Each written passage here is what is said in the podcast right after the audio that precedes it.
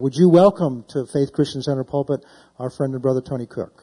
Thank you, Pastor John. Appreciate it. Thank you very much. Thank you. Thank you. So good to be with you. Thank you very much. You can go ahead and be seated.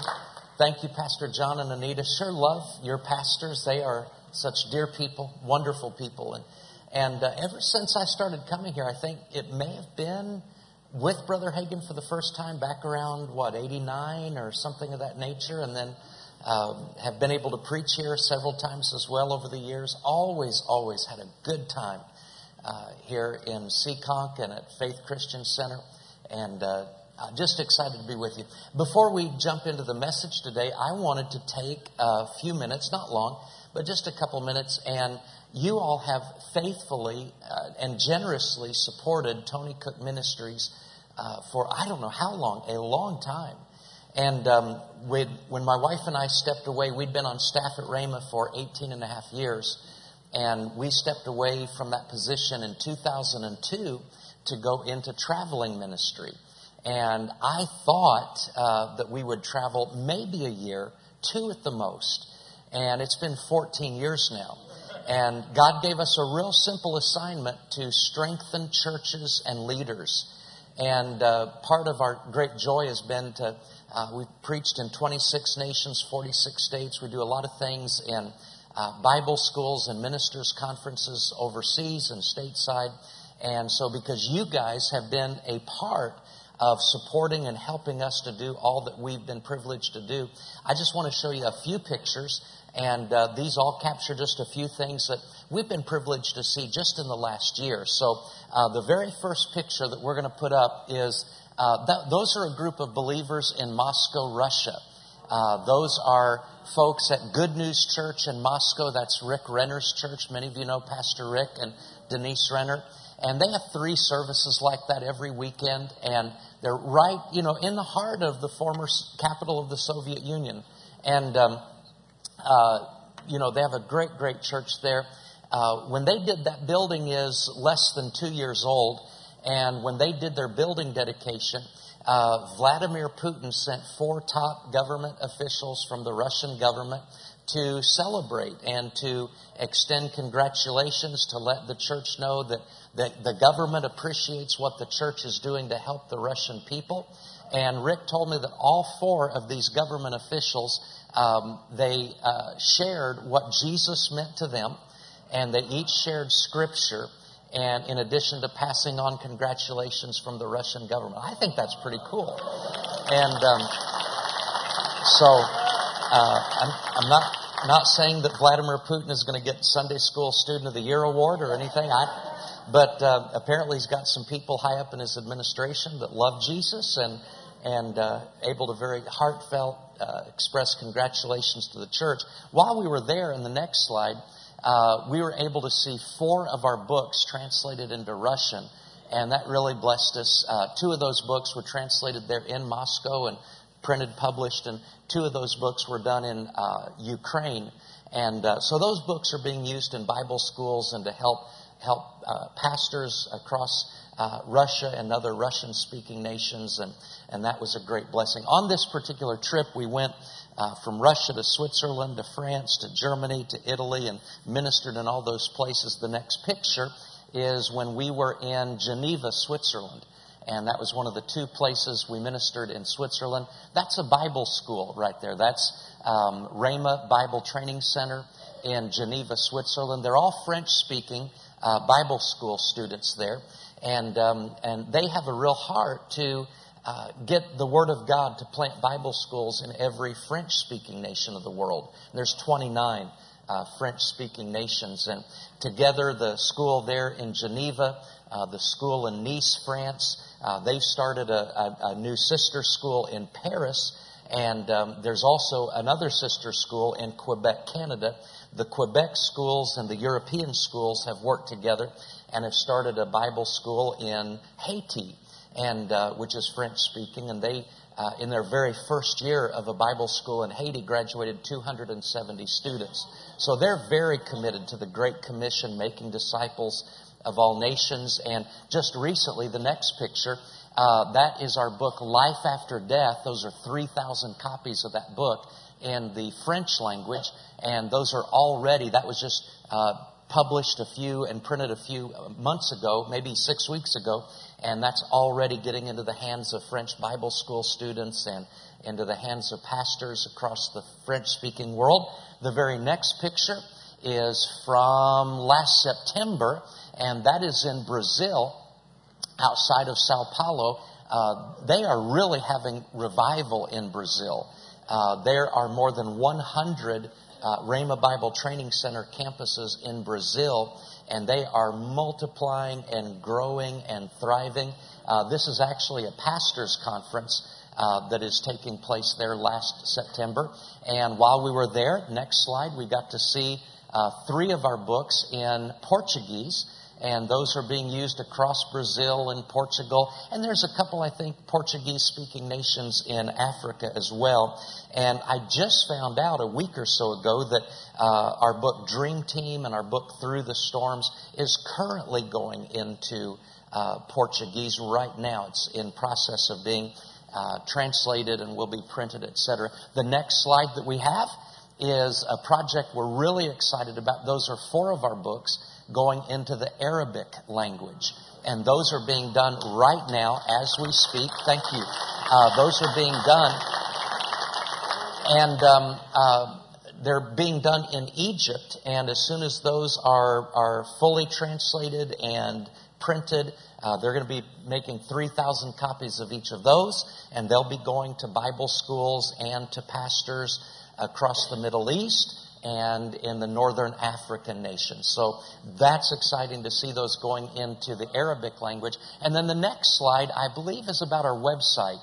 Um, we started our website in 2002. We didn't actually keep, start tracking the statistics until 2007. So these numbers are all short. They're all fewer than what is, is, exists in reality. But since 2007, uh, we've had almost, we're coming up on a million people that have visited the site. 232 nations, 20,000 more cities, uh, 224 different languages and dialects.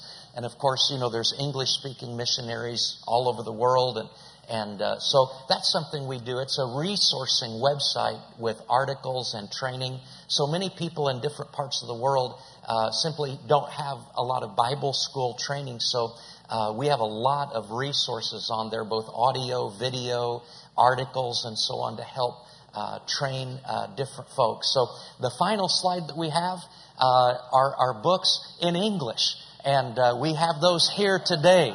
So um, I'm sorry to tell you we don't have any books here in Russian or Portuguese or French or Arabic or you know anything else. I did just find out we've got uh, books. Um, our Timothy book I just found out last week is in in the Greek language. I didn't even know that and it's going into Chinese right now. And I also found out that our book on grace is already in uh, Indonesian, if that's even a language, whatever language they speak in Indonesia, uh, the book is there. So I'm I'm finding out about some of these things after the fact, but.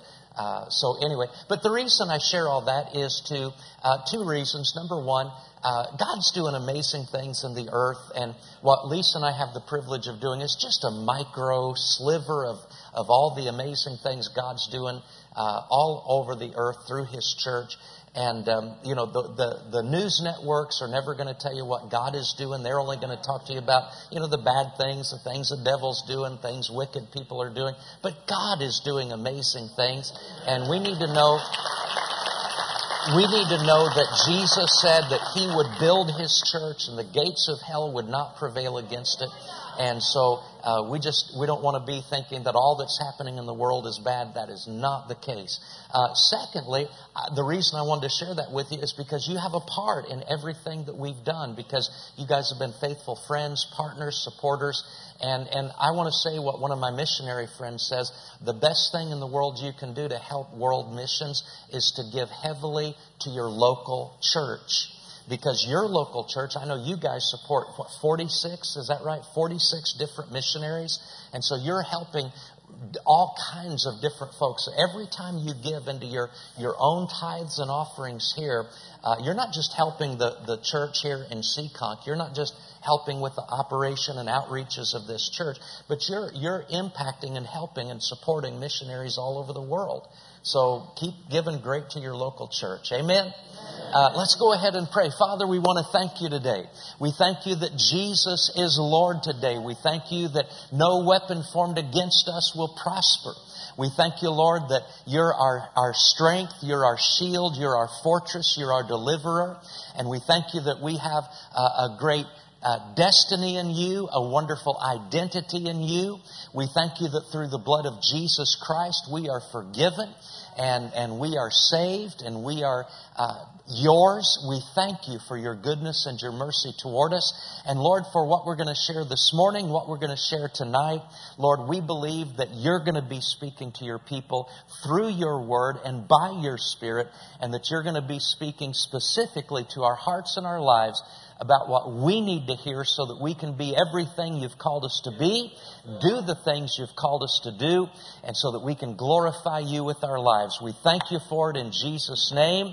And everybody said, Amen. Amen. Well, um, I, I, wish I had a, a, deep spiritual, theological scripture to share with you this morning to begin with, but I actually am going to open with a cartoon. Is that all right? Uh, we're going to be, you know, real practical here. If we could, let's uh, look at Charlie Brown. Charlie Brown and Linus are talking, and Linus says, I guess it's wrong to always be worrying about tomorrow. And he says, maybe we should only think about today.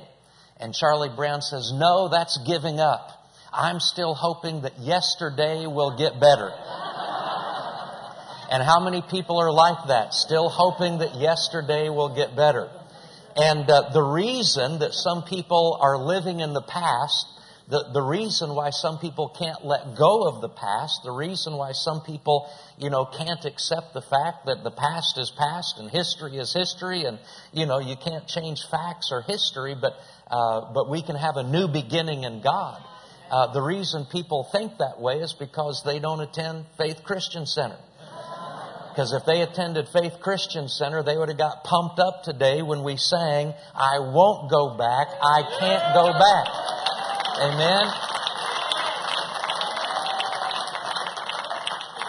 If they attended Faith Christian Center, they'd know that uh, we, we, we won't go back, we can't go back. And, and you know what? That song, I, I, I enjoyed that. I enjoyed all the worship, all the music. And by the way, I love the, um, the new look. You guys are doing a great job, looking great here.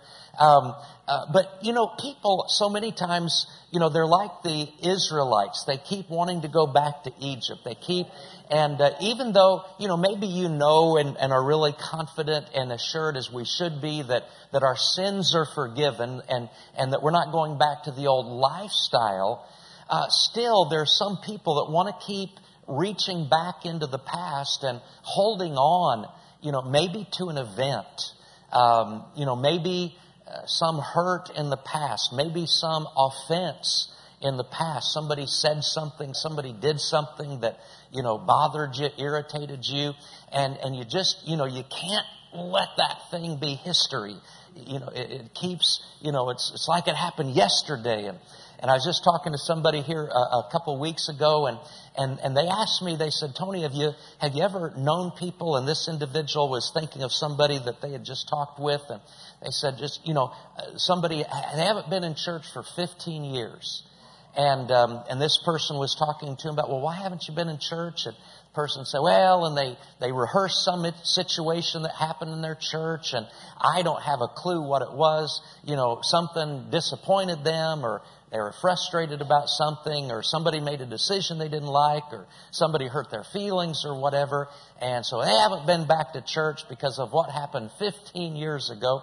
And the person I was talking to said, You know, I didn't know it was 15 years ago. I knew it was something that had happened. And when I found out it was 15 years ago, the, the person was shocked because they said, You know, I thought it happened yesterday. I thought it happened last Sunday. And, uh, but no, it happened 15 years ago and just holding on to the past and, and rehearsing, you know, the past and letting the past, uh, you know, continue to affect them and, and dominate them. And, And uh, just in that conversation, you know, this person was saying, why? Why would somebody let something that's so far beyond them, behind them, why would they let that keep being a present deterrent and hindrance in their life? And, and I said, I found myself just saying that, um, uh, one, you know, people don't let go of the past because they don't see anything in their future. People don't have anything positive uh, speaking more loudly, positively about today and tomorrow. So all they can hear is the voice of the past. And I thought how sad that is to not have something so good in your life today that, that you're willing to let go of the junk of the past. And I, I, made this statement that one of the best ways to move beyond past pain is to have future purpose. One of the best ways to move beyond past pain is to have future purpose. In other words, you believe that you have a future that is great, that God has good things for you. How many of you believe the verse where God says, I know the plans that I have for you? They're plans for good. They're plans for benefit, not for evil. I'm going to give you an expected end. I'm going to give you a, a future to look forward to. But it's really hard to, to really move forward well when all you're doing is staring in your rear view mirror. You know, I believe we should learn from the past. I don't think we should forget the lessons of the past. How many of you have learned some things that you don't want to keep repeating the same mistakes? I think it's good to learn from the past, but, um, you know, one person said something to this effect, you know, the past is a rudder to guide us. It's not an anchor to hold us back. And have you ever noticed that when you drive, your, your rear view mirror is real small? And your windshield is real big, it's because maybe you should just only occasionally think back, but, but we should always be looking forward. We should have a big view of, of the future and not pay nearly as much about what's behind us. You know, the apostle Paul, I love this verse, Philippians chapter 3. Uh, Paul made an amazing statement here in Philippians 3:12. He said, "Not that I have already attained." Or am already perfected. Uh, can I tell you something? This verse applies to us. We haven't attained. We haven't already become perfect. How many of you know God's still working on you? How many of you know God's still working on your spouse? Uh, I think I said yesterday, you know, God loves me just the way I am, but He loves me too much to let me stay this way. Thank God I'm not what I used to be, but I'm not everything I'm gonna be. Uh, we, we're a work in progress. We're moving ahead. And one of the worst things that we can ever do in life is just think, oh, I know it all. You know, I, have been saved for this many years, so I've arrived. I've, I've achieved, you know, I'm, I'm on the mountaintop and, and, uh, you know, couldn't go any higher than I've possibly gone. You know, that's deception to think that we've arrived or that we know it all. Um, you know, and, and really, as long as we maintain a hungry heart, God, I want to know you more. I, want to serve you more effectively. I'm not content with how far I've come. You know, I'm content in the Lord, but, but I still want more and hungering and thirsting for more.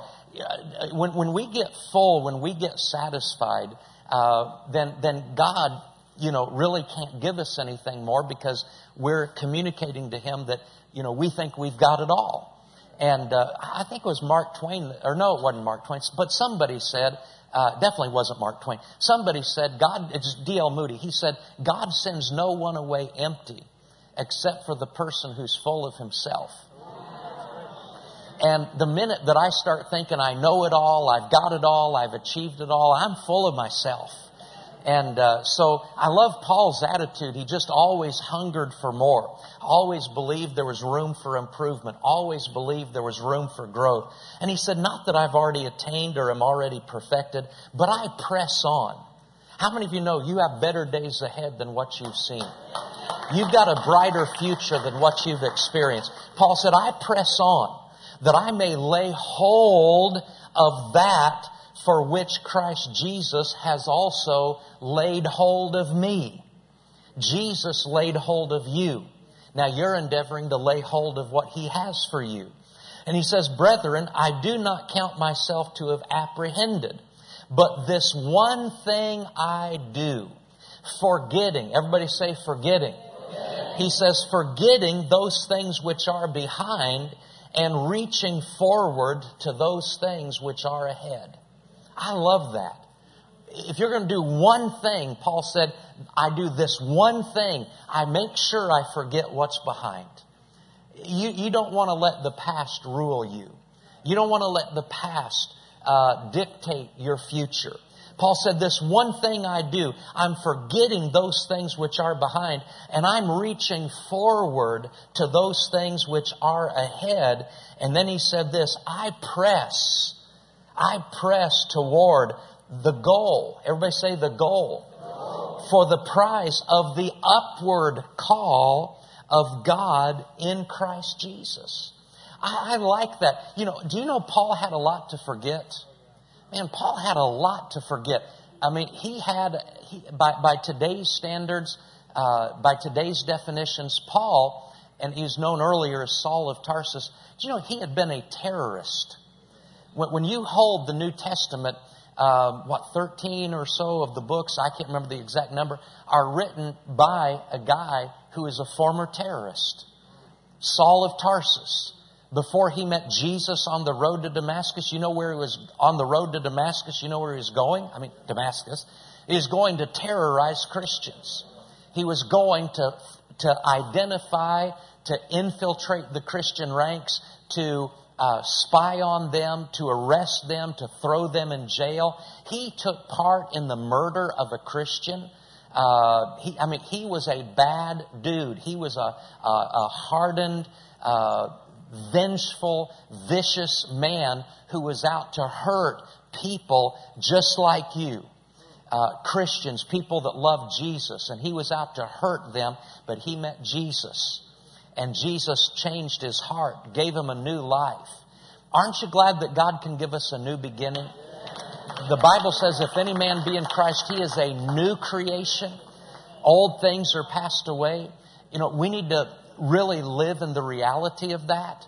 You know, there's still things back there historically, uh, but redemptively, we've been changed. I'm not that same person anymore. You're not that same person anymore. Uh, those sins are not on your account anymore. Jesus took those sins. He, he accepted them, the punishment for them, the penalty for them. He went to the cross and he took our old man was crucified with Christ, Paul said. And if we died with Christ and buried with Christ, then we're risen with Christ to walk with Him in newness of life. And we need to really understand the newness of life in Christ Jesus. And so Paul said, I got to forget those things which are behind. You know, Paul not only had to forget the negative things, the, the sinful things, but you know, Paul had to forget the successful things too. Paul had had some successes at this point. Uh, even in his Christian life, he had had some successes. But you know what? You can't just, you know, glory in your past achievements and, and like you've totally arrived yet. Enjoy your successes, but don't camp don't camp in your past failures. Don't camp even in your past successes. Press on uh, to obtain the, the, the fullness, the prize of what, what did Paul call it? The upward call. There's an upward call. In other words, God's calling you up to something higher than you've ever achieved before. He's calling you up to something richer than you've ever walked in before. However much you've been blessed in the past, God still has an upward call. He's got something better for you tomorrow than you've enjoyed yesterday. There is an upward call. But let me tell you this, I don't believe we'll ever lay hold of that until we let go of the past just it, it's just part of God's plan for our life.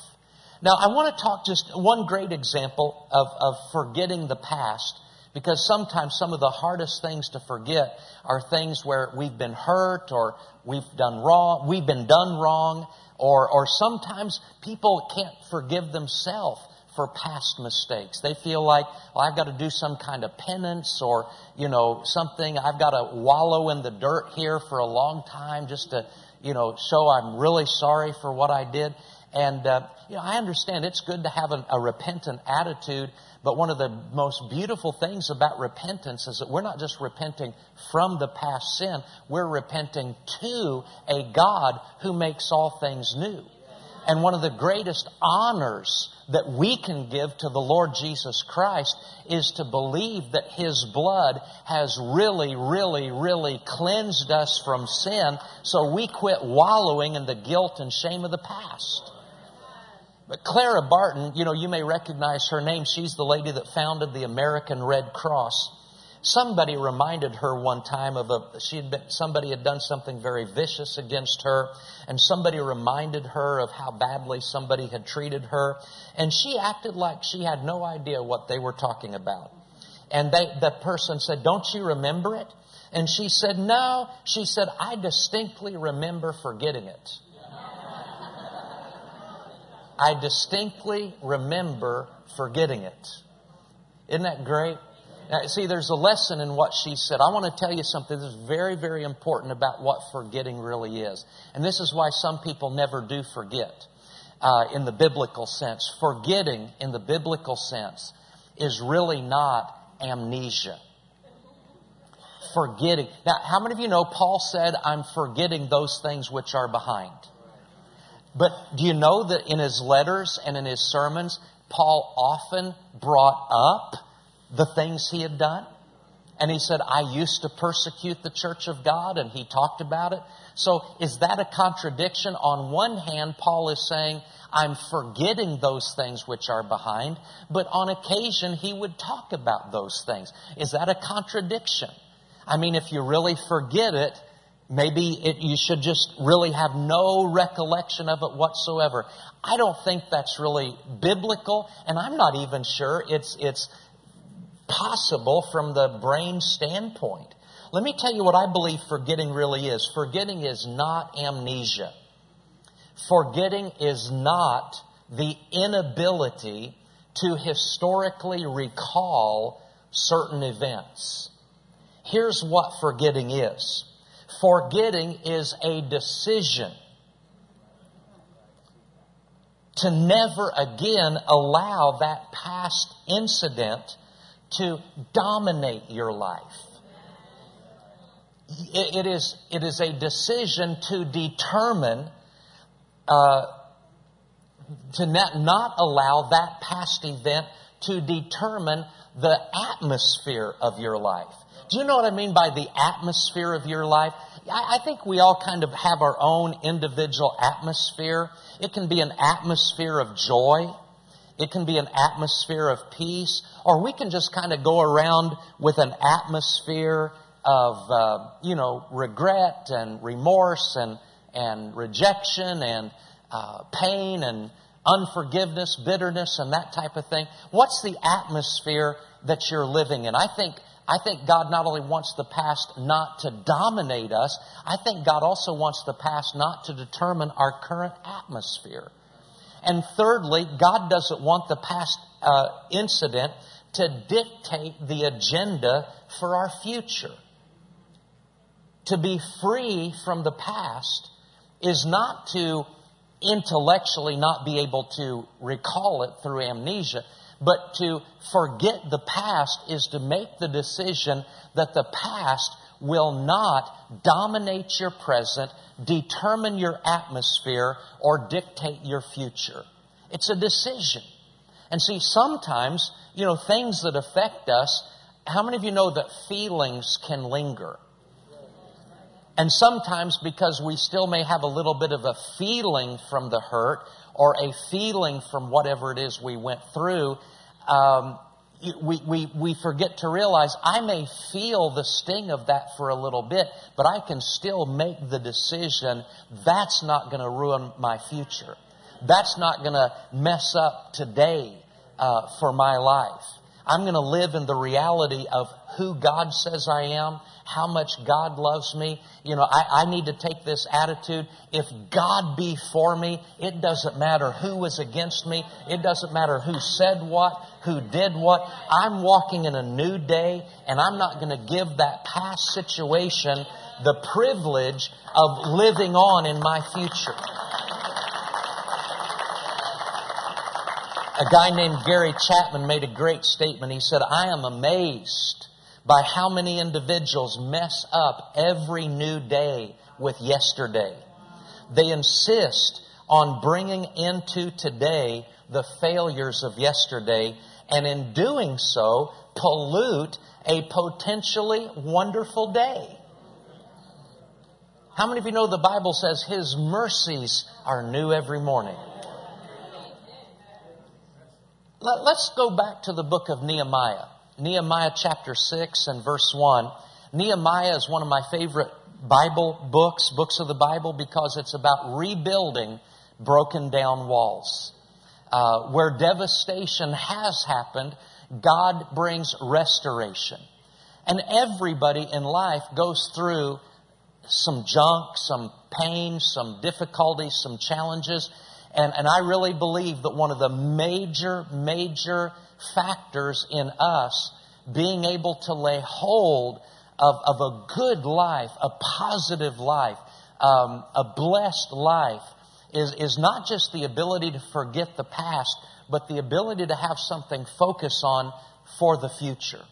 Remember, the best way to overcome past pain is to have future hope and, and to have a vision, to have an image of what God wants to do, who God wants us to be, what God wants us to do. And I am so convinced of this.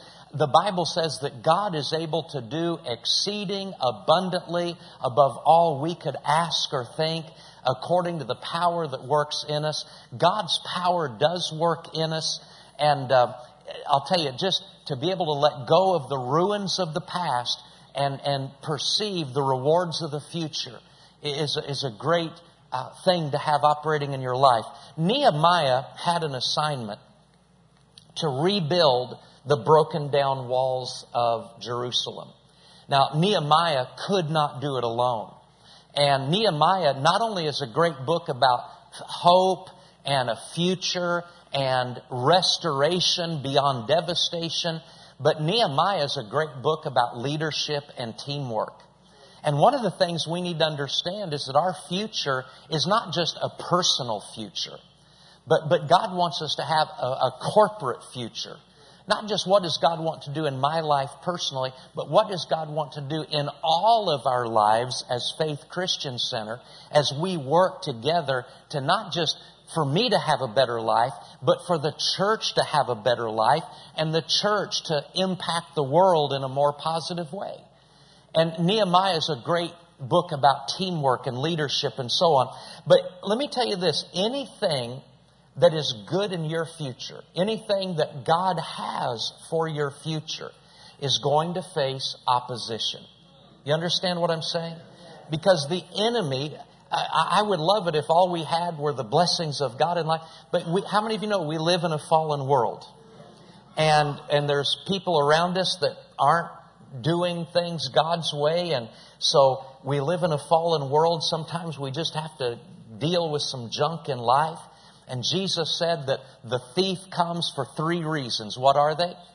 To steal, to kill, and to destroy. You know, there is a spirit at work in this world that's just trying to you know, mess with people and, and steal your joy and, and, and rob you of your confidence and, and uh, steal your peace and everything else.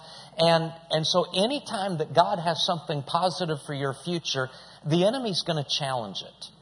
Uh, the enemy's going to test and tempt and try and, and uh, try to get you off course, try to get you sidetracked. And, and of course, this is no exception. The Bible says in Nehemiah 6 1, it says, Now it happened when Sanballat, Tobiah, and Geshem, the Arab, heard, and the rest of our enemies heard that I had rebuilt the wall and that there were no breaks left in it, though at that time I had not hung the doors in the gates. So, see, what we have here is a picture of a work in progress, a work that's not totally finished yet. You are a work that is not totally finished. We're a work in progress. It, it happened at that time that Sanballat and Geshem sent to me saying, Come, let us meet together among the villages in the plain of Ono. Now, these guys were his enemies, and they want to have a meeting with Nehemiah. Well, what they had was a plot. They were setting a trap for him. And can I tell you this? The enemy will always have something to get you off track. The enemy will always have distractions. He'll have things for you to get focused on, to, to, to lose your focus of what God has for you and, and to get under your skin, to get you irritated at other people, to get you focused at people from the past, uh, to hear the voices of condemnation, the voices of negativity and pessimism. You're never going to make it. And so, so these, these enemies of Nehemiah said, Oh, we need to meet together. We, we need to talk together. And, and notice they wanted to meet him on the plain of, oh no. Should be a clue right there. Oh no. You know, the Bible says give no place to the devil. And so we need to be aware of the devices of the enemy, the things, you know, whether it's putting unforgiveness in our heart, whether it's just holding on to, you know, false beliefs, whether it's unbelief, uh, you know, whether it's past hurts, whatever, we need to know we're not going to fellowship with that stuff. We're not going to nurse the grudge, all right? So I love what Nehemiah said. Uh, so I sent messengers to them saying, I am doing a great work so that I cannot come down. I am doing a great work. Do you want to know why so many Christians get sidetracked? Do you want to know why so many Christians get put on the sideline and end up going in circles? It's because they lose sight of doing a great work for God. They lose sight of an assignment. An idle Christian, a Christian who's not doing anything to serve others, to help others, to give of their time. They're not doing anything to build something positive. They're just kind of sitting around. An idle Christian is the most easily sidetracked Christian. The reason that Nehemiah was able to say no was because he had already said yes. He had said yes so strongly to what God had told him to do that he, he could easily brush aside no. But Christians who don't have a real purpose, they don't have a real drive, they don't have a real determination, they're just kind of meandering through life and just, you know, kind of going from circumstance to circumstance and situation to situation. They don't have any goals, they don't have any purpose. They're not living for anything bigger than themselves. They can easily get sidetracked. See, Nehemiah was able to say no because he had said yes. My question is, what have you said yes to? That, that pulls you forward, that keeps you on track with God. How strong are your resolutions that I'm going to glorify God with all of my life? I, am going to honor God with everything that I do. God, I, by the t- when I finish my life, when I finish my course here on this earth, I want to be able to look back and say, God, I gave you everything that you asked for. I gave you of my time. I gave you of my talent. I gave you of my treasure. I did not withhold for personal squandering and self-indulgence anything. I laid my whole life on the altar. I went all out for you. I was all in for you. And I'll tell you what, if you go all out for God, you're going to be amazed how easy it is to say no to the junk. When you have an amazing future pulling you forward, you're going to find it, it's a lot easier to let go of the past. Now, here's something that interesting. Not only did Nehemiah say, I'm doing a great work so that I cannot come down. He said, why should the work cease while I come and uh, go, leave it and go down to you? But they sent me this message four times. Can I tell you something? The devil doesn't quit the first time you resist him. Temptation doesn't stop just because you resist it once. You know why the Bible says that we have to have perseverance, endurance? The Bible says it's through faith and patience that we inherit the promise. Do you know why we have to have patience, endurance, and perseverance? Because the devil doesn't quit easy. He will come, he will come again, he will come again, but you just have to make sure that your resolve is bigger than his attack. All right? And uh, so uh, they sent me this message four times, and I answered them in the same manner. Be consistent in your faith. Now, I love, I love one statement. It says, the lion does not turn around when a small dog barks. It's an African proverb. The lion does not turn around when a small dog barks. You need to realize you're a lion. Rick Warren said this. He said, if you don't live by priorities, you'll live by pressures. Either you will determine what's important in life or other people will determine it for you. One of the greatest disciplines that we can have in life is to put God first. Put God first. And that means put Him first. Jesus said, Seek ye first the kingdom of God and His righteousness. Um, don't don't live your life and then at the very end figure out now do I have anything left over for God? Do I have any energy left over for God? No, I'm pretty tired from everything else I've done. Don't really have time for God. Do we have energy for God? Do we have time for God? You know, there's a reason why, and, and this is something my wife and I established. We just celebrated our 37th anniversary. And when we got married 37 years ago, and and um, we we took a job together, newlyweds. We took a job together as janitors in a local church, and we were making minimum wage. And we just decided we we had that because we had to have money to get through Bible school, and um, we just determined, you know, well, we're just going to do what the Bible says. We're going to tithe, and see. Tithing is not just 10%. I mean, it is. A tithe, that's what the word means, tithe. But the Bible emphasizes it's the first 10. The first tenth. And um, I, I heard a testimony a few years ago that really blessed me about a guy who had really, really moved beyond his past.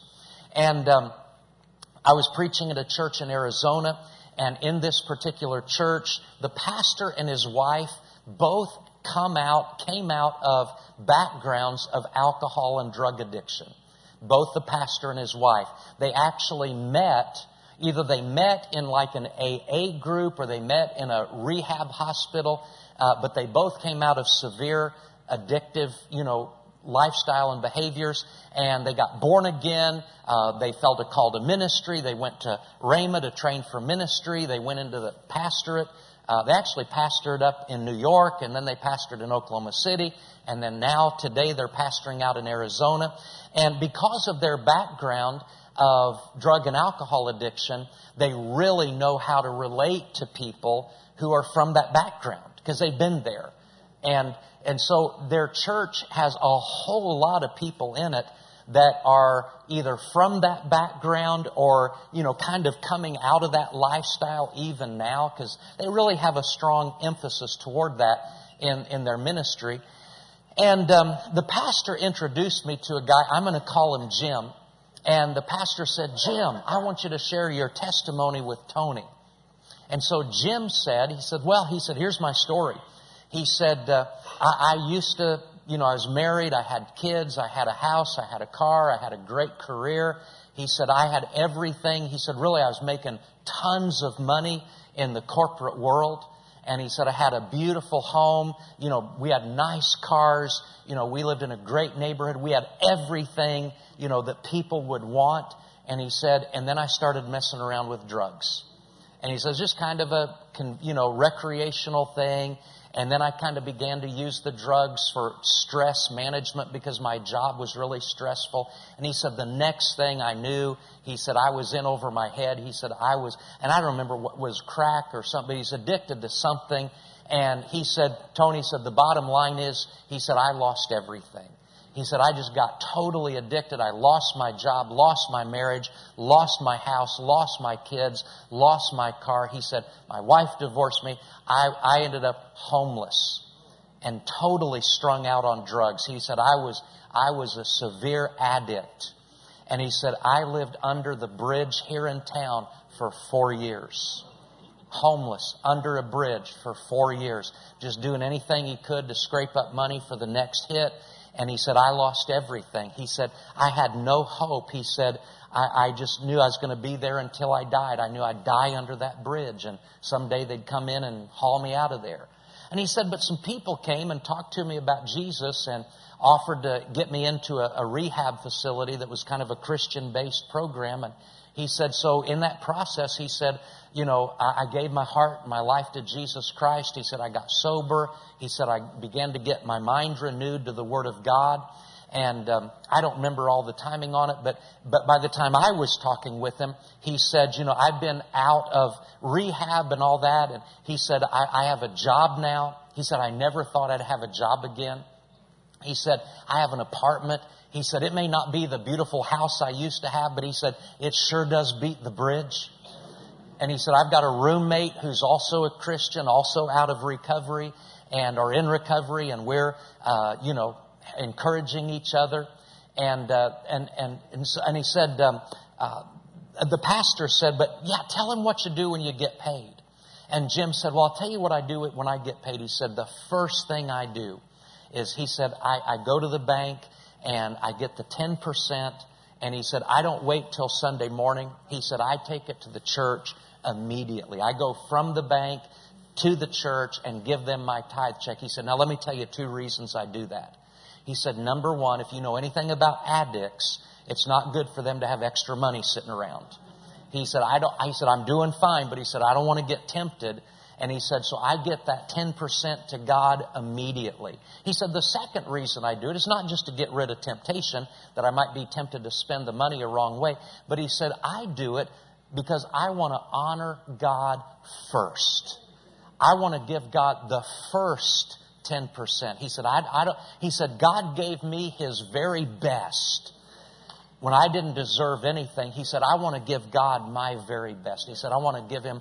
And then he went on to share, this is very cool. Uh, this is kind of a tag along part of the story. He said, then he said, then I pay my bills and so on and so forth. He said, my roommate and I always have a little bit of money left over. So we go down to the grocery store. We get some bread, some sandwich meat, some bottles of water and we come home, we make sandwiches, and we go down to the bridge. And he said, we don't do it by ourselves. We go together. We go as a team and we go down to the bridge and we find people that need Jesus like we used to need Jesus. And, you know, see, he had a purpose. It's important not just to think about what you came from, but you need to think about what you're going to. You need to have a positive purpose that keeps you from going back into the negative junk of the past. Now, uh, I want to talk just for a quick minute about Joseph.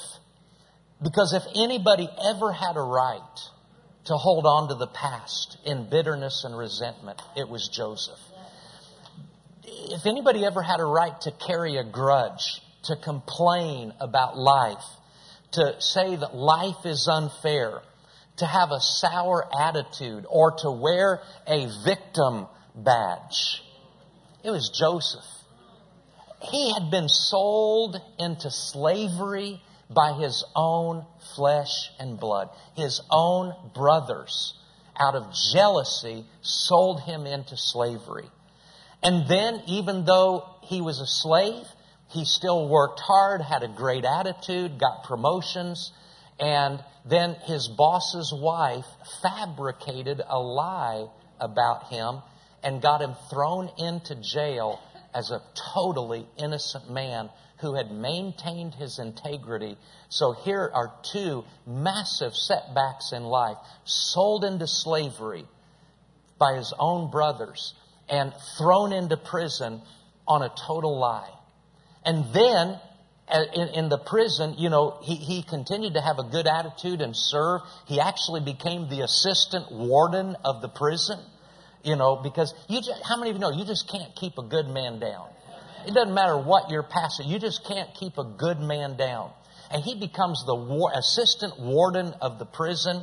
And two of Pharaoh's servants get thrown in there and they have dreams. And Joseph interprets the dreams and they come to pass exactly what, like Joseph said. And the servant that was getting set free, uh, Joseph said, Hey, rem- rem- remember me to Pharaoh. You know, put in a good word for me. And uh, the guy says, Oh, you bet. He forgot. Joseph sat in that prison two more years because the guy who said, I'm going to help you, just forgot. And then Pharaoh had a dream, and then the guy said, Oh, yeah, there's a guy down in prison that interprets dreams. And the next thing you know, Joseph is the prime minister of Egypt. He is second in command of the greatest empire in the world. And an event happened that was pretty amazing. Genesis chapter 41, later, uh, after Joseph had ruled and helped in Pharaoh's empire and had served a great redemptive purpose, the Bible says in Genesis 41, it talks about a couple boys that Joseph had. It says Joseph called the name of his firstborn, his firstborn son, Manasseh for God has made me forget all the toil and all my father's house. The word Manasseh means to forget. So Joseph named his first son Manasseh, which means to forget. Because Joseph knew that the most important thing he had ever done in life was to forget. So he names his firstborn son that. Because Joseph knew that if he had held on to the past instead of trusting God, that he would have never been able to move into his future. So he names his firstborn son Manasseh. And it says in verse 52, and the name of the second he called Ephraim. For God has caused me to be fruitful in the land of my affliction. His second born son, Ephraim, in the Hebrew, that means fruitful. Isn't that amazing? He didn't name his firstborn son fruitful and his second born son forget. Because you'll never get fruitful until you forget. You got to forget first. You've got to have Manasseh in your life before you can have Ephraim. You've got to forget the past, let go of the past before you can step into the land of fruitfulness that God has for you. I think it's interesting that he said, God has made me to be fruitful in the land of my affliction. Sometimes we think, well, I can't be fruitful. I can't have the fruit of the Spirit. I can't be effective or productive until all my circumstances are perfect. But you know what? A person that knows how to believe God, trust God, put the past behind, there can still be junk around you, but you can still have fruitfulness coming out of your life. But Joseph, he had to follow that pattern. Number one, he had to forget. And number two, forgetting helped make him fruitful. So, just remember this. Forgetting is not what? It's not amnesia. It's not the inability to remember intellectually. Forgetting is, what is it? It's a, it's a decision to never again to allow that past incident to dominate your life or to determine your current atmosphere or to dictate the agenda for your future. The apostle Paul said, I'm forgetting those things which are behind. I'm reaching forth to those things which are before. Nehemiah said, I can't come down to your level. I, I don't mean that we're better than anybody else, but you know, some people just want to live at a level of complaining and murmuring and negativity and, and resentment. I, I can't come down. Why? Because I'm doing a great work. I, I, what I'm doing, it requires me to be clear headed. I, I, can't be wallowing in the past. I'm doing a great work for God. Every one of us should believe we're doing a great work. We have a great purpose. We have a great destiny. We have a great future. And, and I have to forget the things which are behind. I have to reach forth to those things which are before. I have to forget. I have to do my Manasseh so I can have my Ephraim, so I can have my fruitfulness. I love what one person said, and we'll close with this statement. It says, When your affection for the past is greater than your excitement for the future, you need to fellowship with the God of hope. When your affection for the past is greater than your excitement for the future, you need to fellowship with the God of hope. God's a God of new beginnings. Let's pray together. Father, in the name of Jesus, I want to thank you for this church. I thank you for Pastor John and Anita. I thank you for all the leaders, all the workers, all the servants here, all the people that love you and serve you, the people that come here and are fed, the people that are reached through the radio, the, the, maybe the, the webcasts, whatever, however these uh, influences go forth in and from this place. Father, we thank you that you want us to know that you're a God of new beginnings. That, that our past cannot dominate our future. It can't control the atmosphere of our present. It can't dictate the future that's before us. God, you're our God, and you're the God of new beginnings. You're the God who said, Behold, I make all things new. And Father, help us. Help us to make the decision not to be ruled by past memories, not to be governed by past feelings, but Father, to make a decision that your plan and your plan only is what will prevail in our life and, and generate the fruitfulness that we need.